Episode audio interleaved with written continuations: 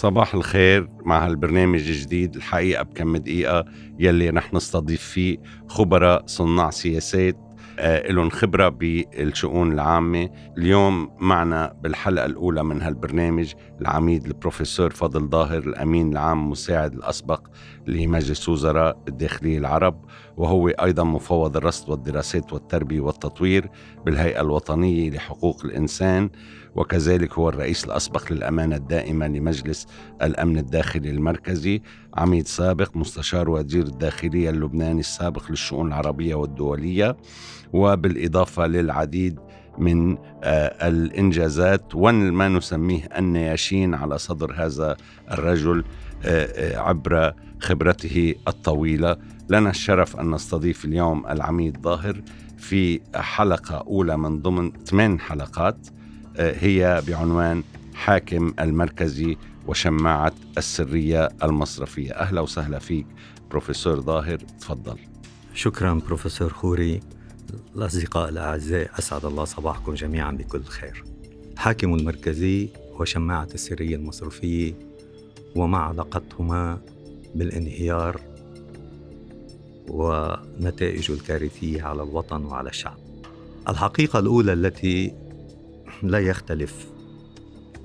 حولها اثنان هي أن اشتراك الحاكم بالتسبب بالانهيار حقيقة لا يمكن إنكارها. ولكن ذلك لا يعني تحميله مسؤولية هذا الانهيار بشكل خاص وانفرادي وما التباكي على السلطة المسلوبة من قبل هذا الحاكم؟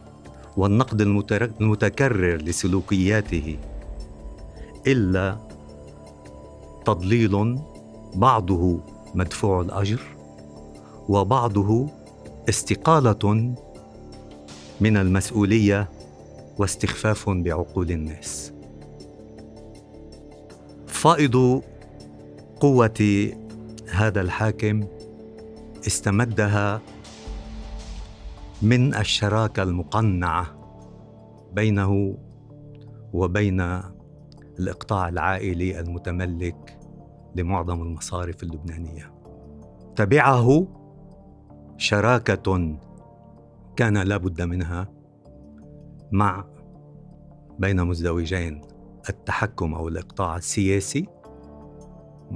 ولا أقصد الإقطاع بمعنى الإقطاع أقصد بمعنى التحكم والتسلط مع السلطة السياسية التي تنازلت عن جميع مسؤولياتها لا سيما الهيئات الرقابية المالية لصالح هذا الحاكم بدليل أن تعاميمه كانت تأخذ طريقها إلى التطبيق بسرعة وبالتزام أكبر من القوانين التي كانت تصدرها الشرطة السلطة التشريعية. هو موظف عمومي من الفئة الأولى وفقا لتعريف الموظف العمومي في الفقرة الأولى من المادة الثانية من الاتفاقية الدولية لمكافحة الفساد المقرة من البرلمان اللبناني. بأكثر من مناسبة. هذا هذا الموظف العمومي دفع واندفع إلى تحويل الحاكميه المركزي البنك المركزي إلى جزيرة معزولة عن الشعب وعن الوطن بسبب ما ذكرته من تنازل المعنيين بشؤون مالية الدولة العامة عن واجباتهم وإحجامهم عن تنكب عناء الإدارة والمراقبة والمحاسبة التي تم تلزيمها إلى الحاكم دون أي شروط معلنة أو دون أي قيود تفضيلية للدولة كما كان يقتضي.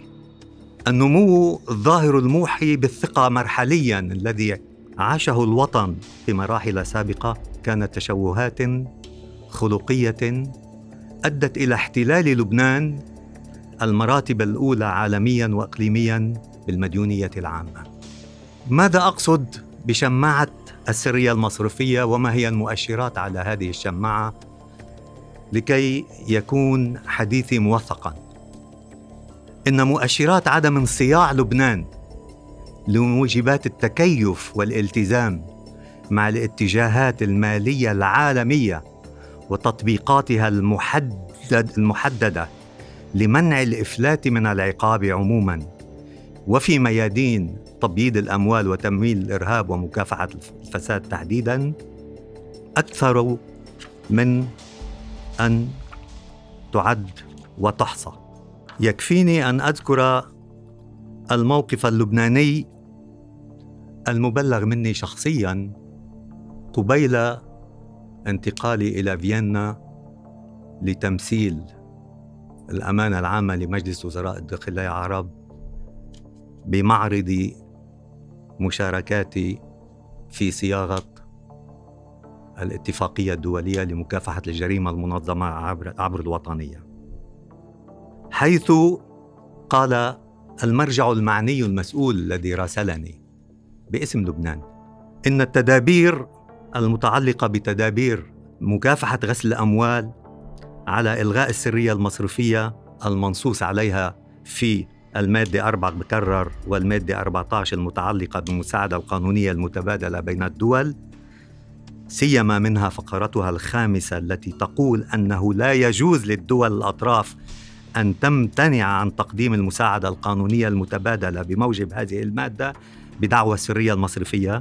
يقول المرجع اللبناني وعندما خابرته من الأمم المتحدة نسب هذا الموقف إلى تفاهم مشترك بينه وبين حاكم مصرف لبنان في ذلك الوقت.